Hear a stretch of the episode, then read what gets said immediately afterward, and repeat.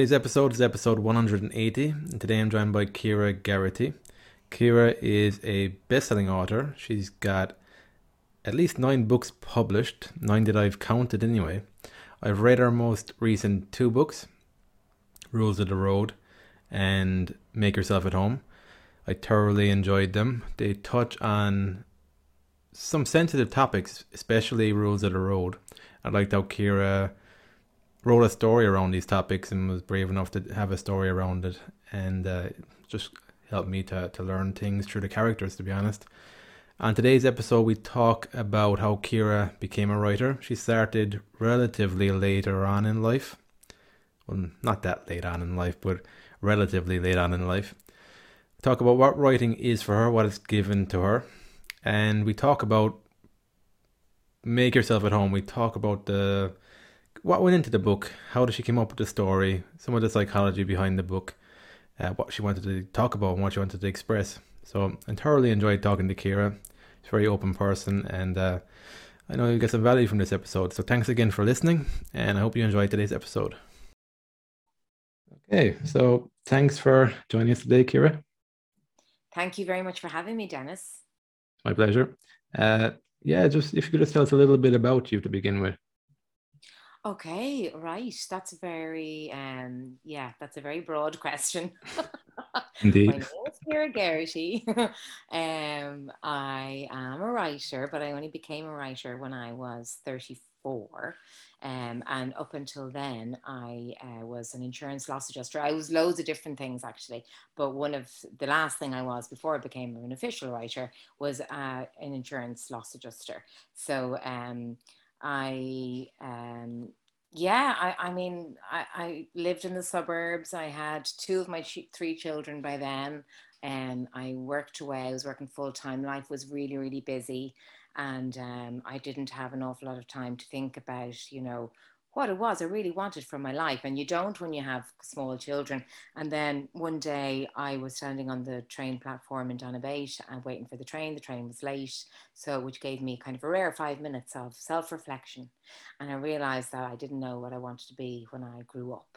And um, you know, that was worrying since I already was grown up.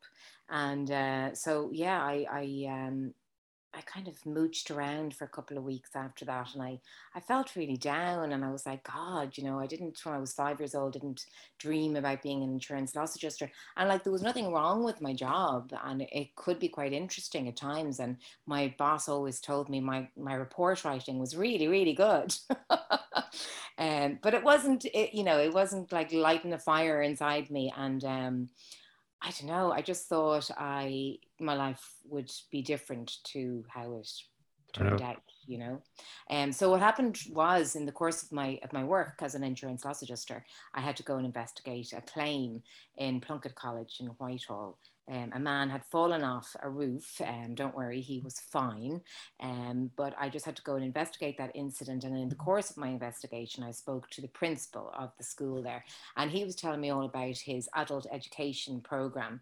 Um, and he gave me a syllabus. And it was just that kind of time of the year when people sort of coming into late summer, coming into the autumn, uh, when such courses are starting. So it was all kind of um, you know, it seemed like the universe was telling me something. so, and I just thought, wouldn't it be nice to do a night class once a week for an hour a week? And um, that was completely unrelated to anything in my life, unrelated to being a mother, a wife, an insurance, you know, worker, um, and and was just kind of a bit frivolous and just something for me. And um, so I that's how I ended up signing up for the creative writing course. And in fairness, like I probably would have done um, any kind of course. I, I I don't think I was all that fussy, but I did know I wanted to do something creative you know um, but i was thinking about maybe learning learning a language or maybe taking up pottery you know it's something something creative. Um, and then I saw the creative writing course, and I don't know why to this day, I just don't know why I picked it, but I did, and I signed up for it. And um, and really, the rest is history because within five minutes of being in that class, even though I didn't know anybody, I was on my own. I was hungry. It was dark. It was wet. I'd come from a long day at work, you know, and I was trying to persuade myself. You know, I was trying to come up with excuses as to why I didn't have to go. And then I'm like, but I signed up, and the recovering Catholic in me, you know, the guilt would be too much. I'd already paid the money. And um, so anyway, I went, and literally, yeah, it was definitely a light bulb moment for me. Within five minutes, I knew that this course was going to change my life, and it really did. I know that sounds kind of crazy to say, but um, but that is true. And I, I, I just got really lucky, you know, because um, the teacher of the course, Emma Sweeney, she just happened to be one of those um, brilliant teachers. She was also a writer. And it's very rare that you get a person that can do both of those really well. And it, it, I was just incredibly lucky that she was such a person. And she was very gentle with all of us, um, but she genuinely made me believe that I could be a published writer. Um, and you know, when I started off in the course, like I literally didn't know any writers, didn't you know, that, none of my friends wrote, and um, I didn't know any published writers or published or otherwise writers, any writers at all. And um, so you kind of feel like, who the hell am I to think that I can do this? But Emma uh, made it okay for me to feel that, you know, and uh, and that's so so important because I think if I'd had a different kind of a teacher you know a more abrasive one um, or just just one that wasn't quite as gentle and lovely as she was um, I I may very well have um, thrown in the towel you know who knows? Um, because when you're just starting out in writing um, it's all about um, your confidence and it's all about allowing yourself and giving yourself permission to sit at the desk and and produce work you know? Um, because you're, you've always got the the angel and the devil on your on your on your two shoulders, but it's always the devil's voice who who's going to uh, shout the loudest. Mm. and the one that you will believe telling you look who do you think you are? You can't write. What are you doing here? You've never you didn't do english in university or anything. Um so um i don't know emma the teacher just made it okay for me to call myself a writer and and to write and I was just incredibly blessed to have gone to that particular course. Were, were you ever drawn to writing before that point in time? Like when you were younger, do you remember feelings of being drawn to writing, or was this just something different, or what, what was it? No, never drawn to writing. It was yeah. way too much like hard work. Yeah. Um, I remember getting essays in secondary school um, to do over the weekend and absolutely hating it because you know it took so long. mm. It's a uh, chore. Uh, prefer, yeah, like I prefer maths homework. Do you know what I mean? Because yeah. at least like it's just you know a couple of lines, you're done. I always wanted to be done, done, done, and out. That was my main objective when I was a, a student. Um, so no, I I never, but I was always a big reader. You know, and okay. I definitely think that that provided the basis for my sort of education as a writer you know, because uh, my mother encouraged me to read from a very early age. And my dad used to bring me to the library every week. And um, reading was a big thing in our house. And, um, and I'm so grateful for that because the more, like, you can't be a writer unless you read. I'm firmly convinced of that.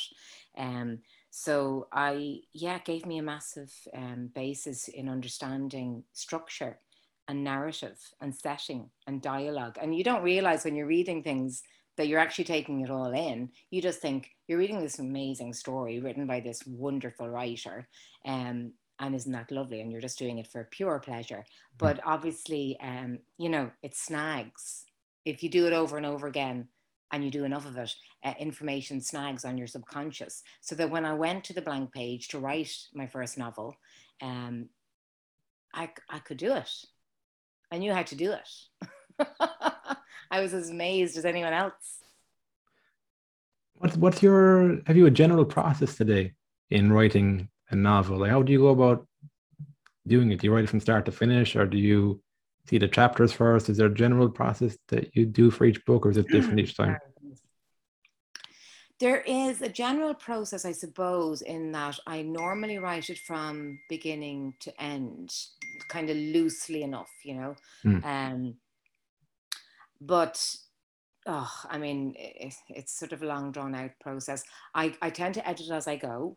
So I'll write, um, you know, whatever, maybe 1500 words on a Monday. And then Tuesday morning, I will revisit what I've written and edit that. And then hopefully write another you know, in and around 1500 to a thousand. It just, it depends from day to day. Um, but I keep, I, I try, you know, sometimes I will have uh, like spreadsheets and, and, you know, notes and I'll do research and that.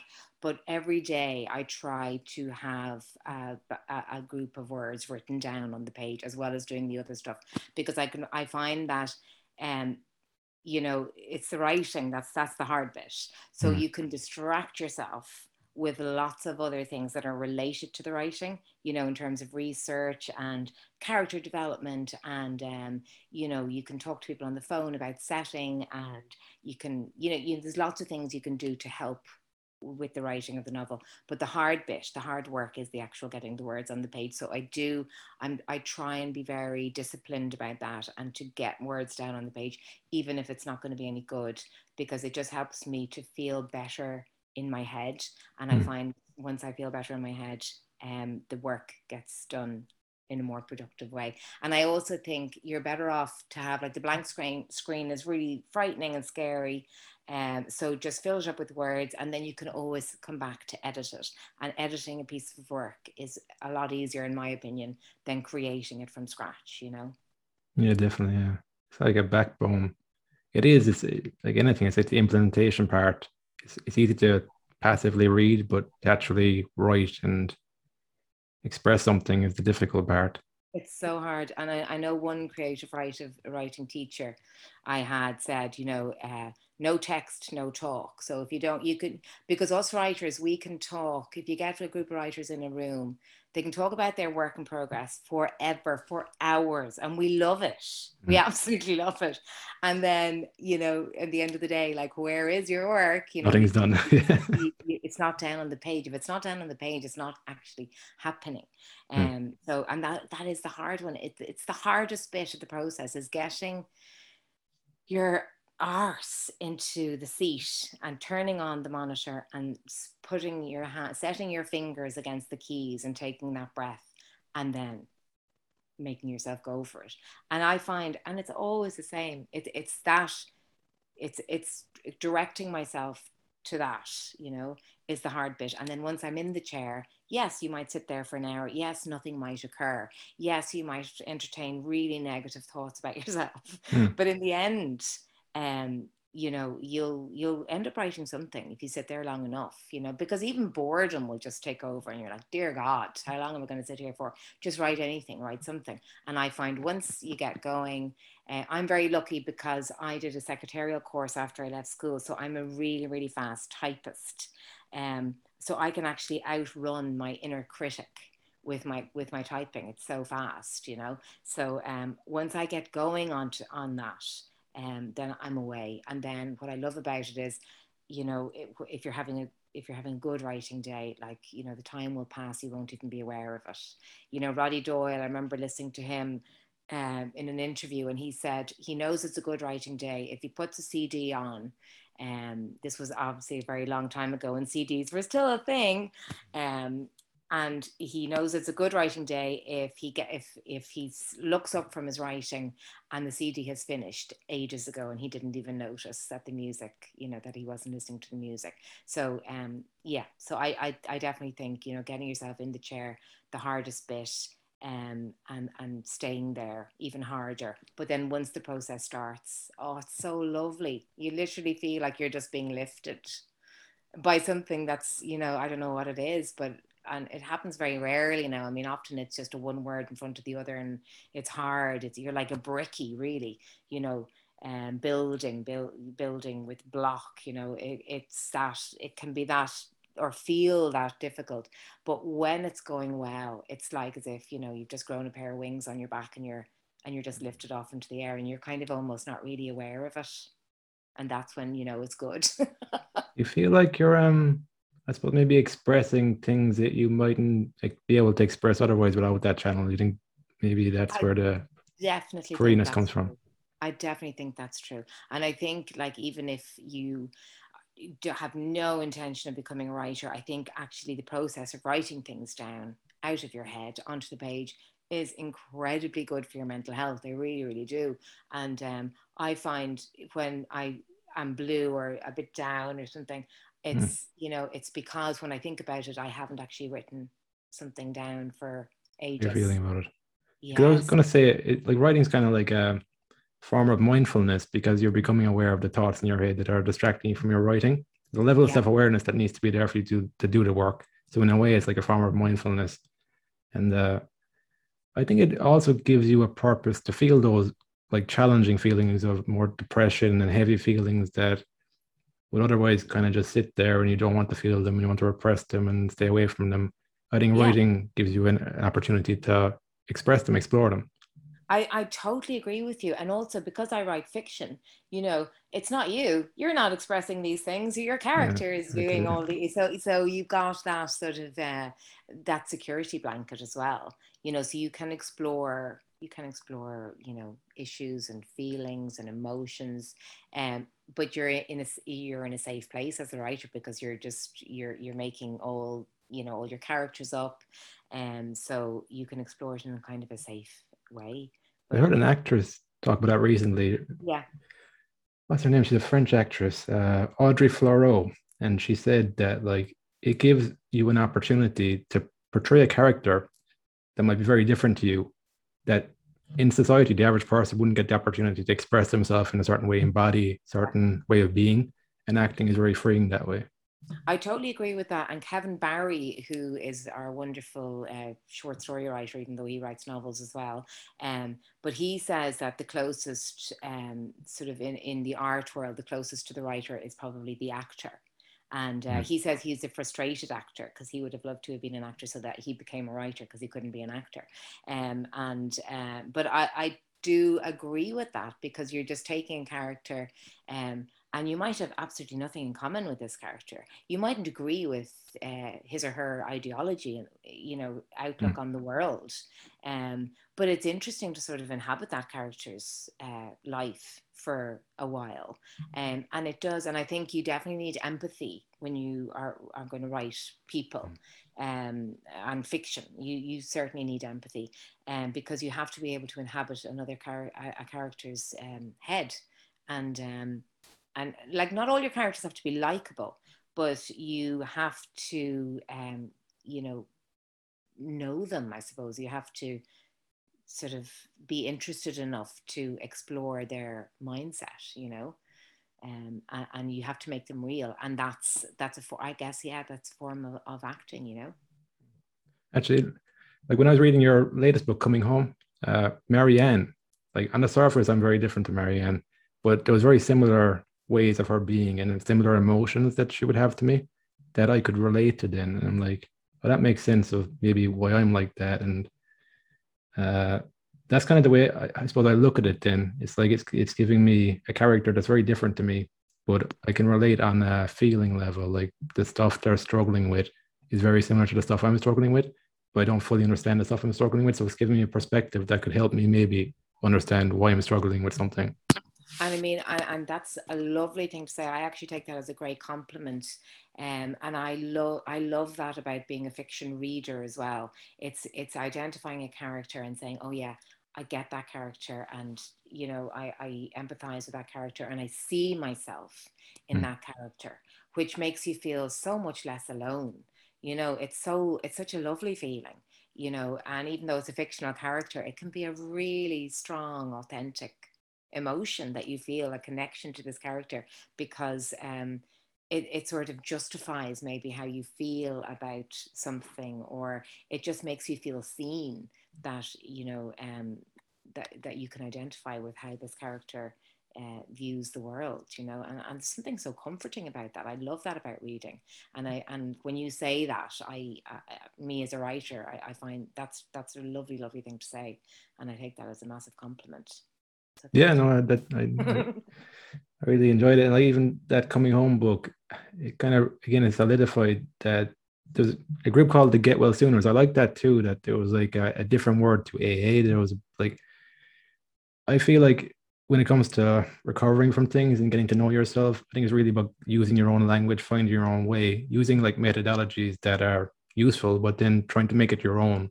And uh, I like that little twist that they were called the Get Well Sooners rather than AA or something yeah. like that. Well, and that was the whole. I mean, the the novel. Yeah. So I mean, so plot summary very, uh, very quickly. Mm. Um, the the make yourself at home is the main character is Marianne Cross, and she is an accountant, or she was an accountant, uh, and she was married, but due to a series of unfortunate incidents, she finds herself homeless, jobless. Her husband has left her. Um, he's gone off to have babies with this younger woman. Um, he, he, and Marianne always agreed that they would never have children, and now he's expecting twins. So um, Marianne loses her um, her house. Uh, she can't pay the mortgage because she's lost her job, so that goes into arrears, and then her house gets possessed repossessed by the bank. So basically, when we meet Marianne at first, she has no other choice but to return to her childhood home, which is called Ancaire, which is the Irish word for anchor, um, set uh, in the wilds of North County Dublin, and this ramshackle falling down ruin of a house um, perched on the edge of a rain sodden cliff um, which is actually Loughshinny, which is up the coast from me here. Um, that's that's the setting for the novel. So in the house lives Rita, who is uh, Marianne's mother. They never got on. Marianne was 15 when she left home. She went to boarding school first. Then she went to Queen's University, where she did accountancy. Then she returned to Dublin and she got a job um, where she could work from home and live in her little flat and be completely independent and have no need whatsoever of anybody else. That mm. was her plan. She never planned to get married, but that happened along the way. And she thought Brian was a bit of a kindred spirit because they had the same sort of very practical uh, approach to the world until, you know, Brian changed his mind. So, anyway, home she comes and um, she's going to have to learn how to live with her very flamboyant mother, Rita. Uh, Rita is a, an artist and she's also a recovering alcoholic. And you were talking about the Get Well Sooners there. So, Rita um, following a tragic incident in, in Marianne and Rita's uh, family history, Rita gave up drinking. She was um, an alcoholic, she and her husband. Um, and they were those kind of alcoholics, you know, they were eh, very much in the art world. So they threw lavish and fun and adventurous parties at the house in Ancaire. And um, so they, they sort of neglected the children, but only in a sort of a benign type of a way. you know, there, mm. there's no malice in, in yeah. Rita, and they just, you know, forgot to, you know, feed them or you know bring them to school or um, collect them from you know their school tour or whatever that kind of upbringing so marianne was always kind of felt like she had a younger sister flo and she always felt like she was the parent in the relationship and um, so she returns home to rita and very unhappy about it um, and rita from the house conducts these uh, get well soon meetings and um, because Rita when she gave up drinking she she did go to AA but she realized very quickly it was not for her um, and it was way too you know restrictive for her flamboyant nature. So she set up these this this um, I suppose society called get well soon. And um, so she kind of picks up waifs and strays from around the area who may be in need of her services. She brings them, she drives them to her home and conducts daily meetings with them. So it's into this sort of, you know, uh, foray of noise and colour um, in walks Marianne, and she's going to have to learn to come to terms with everything that's happened to her. And really, I suppose with Marianne, it's a case of arrested development. Um, she hasn't really allowed life to inhabit her in any kind of a, a normal sort of a sense. And um, she she's always felt like she's in control of everything. And um, you know, she's harbored that very false illusion that she's in control of everything. So when when her cards come tumbling down, she's to return home. So she's kind of starting from you know zero again, learning how to how to be in the world and mm-hmm. realizing and accepting that there's no controlling anything. You just have to you just have to go with it and hold on for dear life. She did go the opposite, I guess. The the way she was brought up, it was like it was quite chaotic and artistic. Then she went to more like uh, because her relationship with, with, Brian was very formal and very practical, and there was no real emotion or love there. Like because that was too again, you can't control that, so you have to eliminate that. So she was going back to what I found quite sad though was that she didn't really get leave her guard down around her mother until the very end when uh I don't know what, what I should say that the, like the it'll ruin ruin the ending, but it's a it, it was kind of a reflection on life that I found it quite uh poignant that it has hard things have to happen for us to drop our guard and get to know somebody. Yeah. I would prefer if we could actually be in a space where you can just get to know people, I like instead of something having to happen. It would be so much easier like if we are all you know when you're you start school and you're a junior infant and a senior infant and you just say hi i'm dennis. Yeah. i like uh, you know i like skipping and marbles. Uh, what's your name? And then and you just become friends immediately you know with the kid who happens to be sitting next to you and, and you just let it all out because you you haven't learned yet to put up that guard and it's so I love watching kids that age playing because it's just so refreshing. And I do wish that you know, I, I mean, it wouldn't it be nice if if we could just But be like that? the other thing in the book that I found was that the, people in the Get Well Sooners there, they were facing their addictions, they were facing their problems, and Freddie as well. I think he he came out towards the end as well. Yeah, And uh, it kind of helped me to understand that when people are genuine genuinely facing their problems, it gives that environment that creates like people can be themselves more often. So that's the other outlet you can uh, get to rather than having to wait for something catastrophic to happen and Yeah. uh, get to know people I, in. I find like in because they were sort of in a tribe together and they were facing their problems together. Mm. That that really that sense of community is what um is what you get. Say if you go to AA, and it's what you get if you go to get Rita's Get Well Soon, if they indeed existed. Mm. Um, and I wish they did actually, Yeah. um, because they're a lot of fun. But um, I think that sense of community um, does really allow people to, you know, it's like me becoming a writer. You see um, that you're not alone, and like ev- all the get well sooners see that they are not alone, and that other people have the exact same problems that they're having. You know, it might manifest itself in different ways in different people's lives, but the the crux of the matter is the same, and there's such strength in that. There's such you know comfort in knowing that you're not alone uh, with your problems. Because you know when you do have a massive big problem um, and you don't talk to anyone about it and you don't reveal your vulnerabilities so you're just there by yourself and, and you build it up in your head until it's almost insurmountable. Whereas you know if you actually are brave enough to come into rita's you know get well soon scenario and admit what it is you're fearing or that you're facing in your life um, and people will say oh yeah i feel the same yeah, that happened to me too. And then the relief is just palpable and it's just so comforting. And I think that's what, you know, the book explores. Uh, and it's this sense of community and this sort of tribe mentality as well. That Mm. Marianne is just hates the idea of that, you know, because she very much is an island and she thinks she's incredibly happy as an island. But of course, um, over the course of the book, and it can't just be sudden, it has to be very gradual over the course of the book. She will realize that there's something to be said for this sense of community and for having this connection with people in your life. And it makes your life so much more meaningful.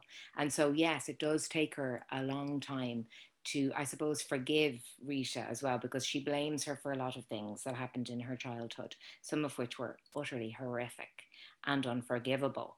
Um, but Rita, you know, she never shies away from that. She knows that she's not been a, a good mother mm-hmm. at times. But what she's done is she has drawn a line in the sand and stepped over it and said, now I'm going to try and be a better person. And, and I'm moving forward. I'm, I'm choosing to continue to live, but I'm going to try and do it in a different way. And so I think Rita's story is very hopeful you know um, and I think it's that that Marianne will that will eventually persuade Marianne, you know, that her mother and her can possibly be friends after all the years that have passed. Yeah, a big thing I got from the book was the resentment she had, but she never really brought awareness to it because she never really talked about it, never really acknowledged it. The, resentment she had for Rita and uh, what was the son again? The what was this adopted son they had? Oh, Patrick, that's the Fosters. Patrick, yeah, that Yeah, that, yeah, that blocked the connection from the two of them. That resentment she had for the past. I quite like the ending when they kind of got to know each other. It was um because it wasn't so black and white. It was like there was a level of um what what I got now was like a level of sadness for the past, but then I, I also the level of admiration that Rita could like move on. And not be yeah. this person that just goes around as like being depressed and not actually having any, any impact on other people anymore. Yeah, yeah, yeah, yeah. And I think Rita does. She does have a hugely positive impact on other people, and and she has she she's able to be a terrible mother as well. Because I just think you know we're not one thing or another. You know we're just a mm. very complex. You know set of cells and um, and sometimes you you know you you can't just define yourself by one moment that happens in your life um, and and we are lots of things to lots of people. And I think it's actually the way Marianne will when she comes home to Ancaire, much against her will, um, but she will see Rita through other people's eyes yeah. and not just um, through her own sense of history, of their shared history together. She will see the impact that Rita has on lots of other people and she'll see how positive uh, Rita's influence can be. And this will help to change her mind and to and to kind of just move her forward a bit and it, and it's the same with her foster brother uh, Patrick because what happened was when Rita so a, uh, a terrible incident happens in Marianne's childhood uh, when she's 15 Marianne leaves to go to boarding school after this Rita gives up drinking completely and she starts fostering kids. Now, most of them just stay for like there's a weekend here, a week there, a summer there. Patrick is the one who stays. He's only supposed to stay for a couple of weeks, but he never leaves. So when Marianne returns to Ancaire, Patrick is still there, and and Patrick's relationship with Rita is is a, is very joyful and very beautiful to behold, and and so Marianne completely resents him because basically Patrick has received the benefit of Rita's maternal instincts in a way that Marianne never did, you know, because Rita was too busy partying and drinking and, and just being careless with her children. Um, and, and so, yeah, Marianne um, really, really resents Patrick, uh, as well as the Get Well Sooners, because they're all being showered with attention in a way that Marianne never was. And they all have a really different image of, uh, of Rita to Marianne. So none of them will agree with her you know, her opinion of her mother. They have a completely different opinion because they know a completely different version of mm. Rita than Marianne does. Yeah. It's uh, the other thing that I, I found afterwards was that because we didn't get to know Rita's upbringing, they were like, why was she that way? Why was she drunk to begin with? There's obviously stuff there for her that she was running away from. I suppose you never fully get a, a background in her upbringing that would give you a bit more understanding and empathy towards like why she was in that situation and kind of what patterns I guess have changed from her changing yeah. as a person as well, you know. Yeah, I mean, her parents were uh, Archibald and Ruby, and they and they were writers and illustrators as well. They they wrote a series of get well or how to books, you know, how to do really ridiculous things like you know darning and um I don't know. Uh, oh, they made their money off that, wasn't it? and that's how they made the family money. Yeah. And then I suppose uh, with Rita and her being an artist, and there is that absolute, you know, very acceptable link between being an artist and uh, being yeah. a drinker as well. So Rita totally leans into that. And then her husband, uh, he's an artist as well and, and quite a successful one, or at least he was. Uh, he had one successful painting uh, and, he, and he sort of lived off the reputation of that um, for the rest of his, of his um, you know, uh, working life. But he was a big drinker as well. And then they just had the parties and I, I, it was just kind of that world, you know, that sort of socialite world of, of parties and art, and um, it was very acceptable and and very glamorous, you know.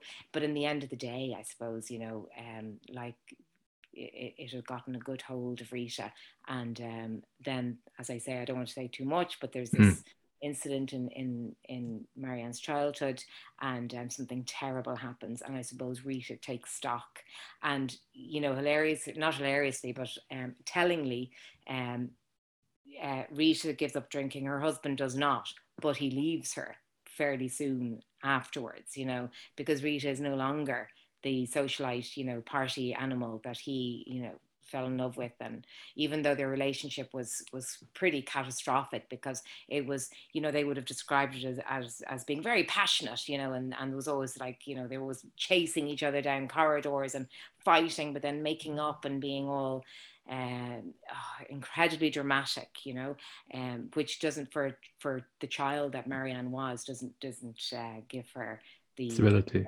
security that she Mm. absolutely craved. So they they weren't great for each other, but um, and they completely weren't suited for each other because the minute uh, Rita gives up drinking, um, her husband turns around and and and off he goes, you know, because that kind of sobriety is, is not for him. Um, so God, I can't remember what you asked me now in the first place. I was about the, her, her her parents. They're, that's how we Oh yes, started. that's Yeah. a very brief backstory of Rita. It's actually like um because what you're talking about there also it makes sense in terms of attachment styles in relationships that oftentimes you'll attract somebody who's there to help you heal aspects of yourself that you don't know need to be healed. Do you, have you like researched into that to help you with creating storylines that No, I mean I on that level? really. I suppose um, most of my research is well, not most of it, but a lot of it is often based on on you know my experience of of meeting people, okay knowing yeah people, hearing about people, reading about people, and just studying people. You know, I'm- a bit of an amateur anthropologist, really, I suppose.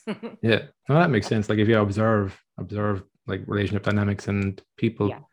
gives you insights which is good because it helps you like as a reader then to read things that might actually make sense of your life in some way that like you wouldn't expect well, that's the hope.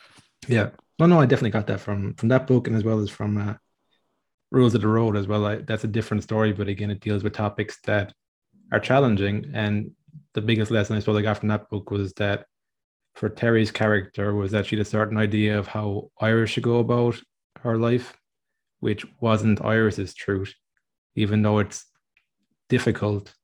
It's better to try and understand where that person's coming from, understand Yeah. their rationality, and not try and persuade them of doing things that might seem on the surface like in their best interest, but aren't actually in their best interest. Yeah, and that's hard, and that's love. You know, that is love, is accepting somebody's decision, even if you absolutely do not agree, agree with, with it. Yeah. Yeah. Yeah, no, it's a, it good book. Actually, how do the characters come to you? Is it character development or like is this?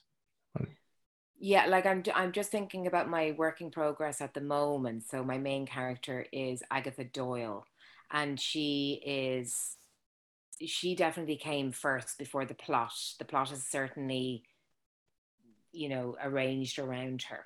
So would, the topic, mostly, sorry, Dennis, what did you say? or was just like, would the topic come before the characters in the plot? Like, as in, like, would you want to explore, for example, addiction and mother daughtership relationship there in, in the last book? Or no? Absolutely not, not really. I'm definitely not an issue driven writer. Okay. Um, and and sometimes I don't like that as a reader when I know that this is about an issue and I'm supposed to learn stuff from this and Mm. um you know I'm being I'm being told things and I'm I'm being given a message and I'm not mad about that as a reader. At least I like it to be a little bit more subtle. So I definitely don't say now I'm going to discuss euthanasia in my next novel. Um, it's more um, I'm about the character and uh, you, and I suppose the topic of euthanasia is something that really interests me, um, because I I just think, my God, how brave do you Mm. have to be to make that decision and then go and do it? Because there's a no way that I would be able to do that. No way. I can't even get a tattoo.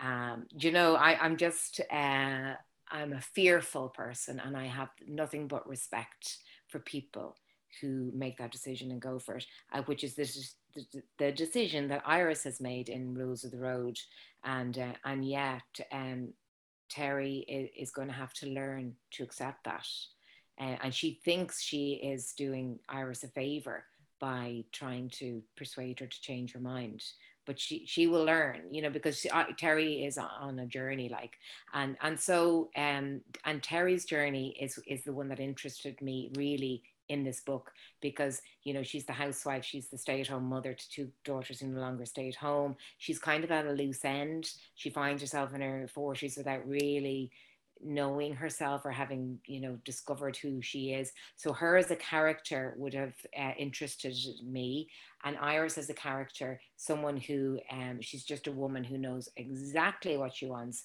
and knows how to go and get it and doesn't apologize for herself in any way, doesn't compromise, takes no prisoners, and is very, very unlike me in many, many, most ways. And so I suppose a character like that does it fascinate me and interest me. And I think um, how how does how does someone like that work, you know, and and that's that's where I come from. I think that's where I start from, really. the um, character traits, and then the plot evolves from the character traits. Yes, yeah. yeah. Um, and, and it's kind of hard to look back and remember where did I come up with the plot for Rules of the Road? Mm. Um, because I don't know. Um, there's was there a reason for journeying through Europe and stopping in France and stuff, or is that random? Th- that that was so nice. I actually mm. no, I had planned that that was going to happen in the novel and then in real life um, i went and did that oh. journey so that was fabulous really, yeah. really good uh, yeah I, I would highly recommend that but obviously that was way before covid and yeah just you know uh, did the thing to travel that it did which was really mean oh, that's nice yeah. uh, gee, i thought i had a question there for a second um,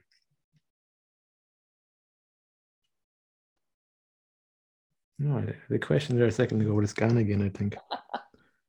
Goes to the road. It'll come back to you at about four o'clock tomorrow morning. You'll sit bolt upright in bed and go, ah! so obviously if that happens, just call me anytime, night and day. Potentially, yeah. Uh, would you have any advice for somebody listening in who uh who knows there's something lacking from their life but they don't know what? Like what would you be what would be your advice for them to progress with that and not ignore it yeah and i think that's that's a really good realization to come to mm. you know because loads of people just just keep on going um, yeah, i think a lot of people might mention it or they might acknowledge it and then just forget about it not pursue it any further yeah so I, I actually think it's a really positive thing yeah. to happen to you to realize oh hang on there's something missing in my life because then you can actually do something about it you know and that's incredibly empowering you know because like when i realized there's something missing in my life and i was 34 uh, and then i start i realized what it was and i started writing um, it, it was i mean i describe it as one of the happiest times in my life. And um, i didn't tell anybody i was writing because i did feel like a big you know i had the imposter syndrome real bad. I kind of did have that who do you think you are? You you're going to be a writer now. What? Like you can't call yourself a writer.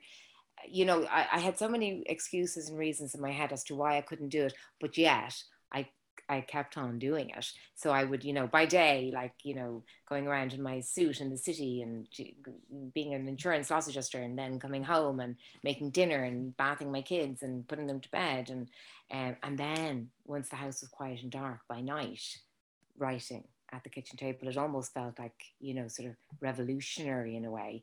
And then um, hugging that secret to myself, I literally did not tell anybody. My husband knew, my sister knew. Other than that, nobody in my life, none of my friends and my wider family knew what I was doing. I mean, it felt that subversive, really. It's quite similar for me too. but you know what? It, it was like it, it was just a, a, really, really happy time of my life. I look back on that time and it was it was a delight. And it was because I had, you know, realized there's something missing in my life and then worked out what it was and gone and done something about it. And the the feeling was very empowering. So that's what I would advise people to do to spend some time.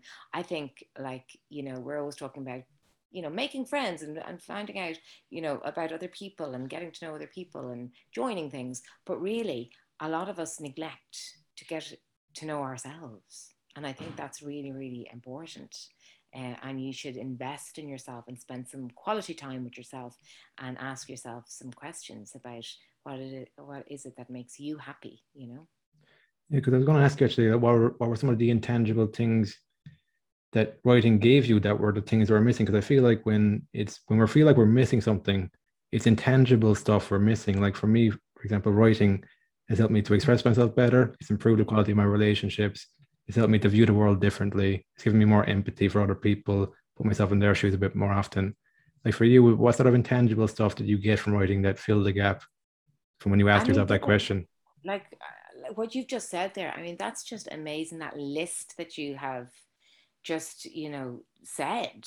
I mean, all of those things that writing gave you. That's that's such a such a wealth of things. Do you know what I mean? It's mm. it's brilliant, and and I feel exactly the same about about writing, and that's what it's given me. And I suppose a sense of um, self esteem as well, which I was definitely missing. Um, and because it also, you know, I, when you kind of fall into jobs and stuff and you, you don't particularly feel good at any of them. Do you know what I mean? Mm. You just yeah. think, oh, look, this is grand. I'll do this and this pays the bill. And nobody seems to have noticed that I'm not very good at my job. So this is all good. Mm. And um, obviously myself, my low self-esteem, you know, fed into that narrative as well. But then when I started writing, like for the first time in my life, I actually thought to myself, without being told by anybody, I'm good at this. And that was okay to think that. Do you know what I mean? Yeah. And that was a revelation. I just thought, my God, am I allowed to say that out loud? um, yeah. And that, that was, you know, that so writing definitely gave me some sense of self and um, empowerment and, and, and definitely increased my self esteem. You know, yeah, that's good. Yeah. all good things. Yeah. Yeah. Yeah, they're all the things. Yeah. Um, where will people find you online if they wanted to check out your work and your books? Um, yeah, that'd be great. Um, I'm actually doing a refurbishment uh, of my website at the moment, so that should be going live. Um, I'm hoping this week. Um, so that's www.ciarageraghty.com. But you can find me on Twitter at Ciara Geraghty, and you can find me on Facebook, uh, Ciara Geraghty Books. Uh, and I'm also on Instagram, mostly photographs of my mad dog. That's nice. That's good. Important too. Um, yeah. Yeah, no, it's been a pleasure talking to you, Ciara. Thanks for sharing your insights around writing and your journeys. You as well, Dennis. Thank right. you for inviting me. Cool. So until next time, have fun and enjoy the process.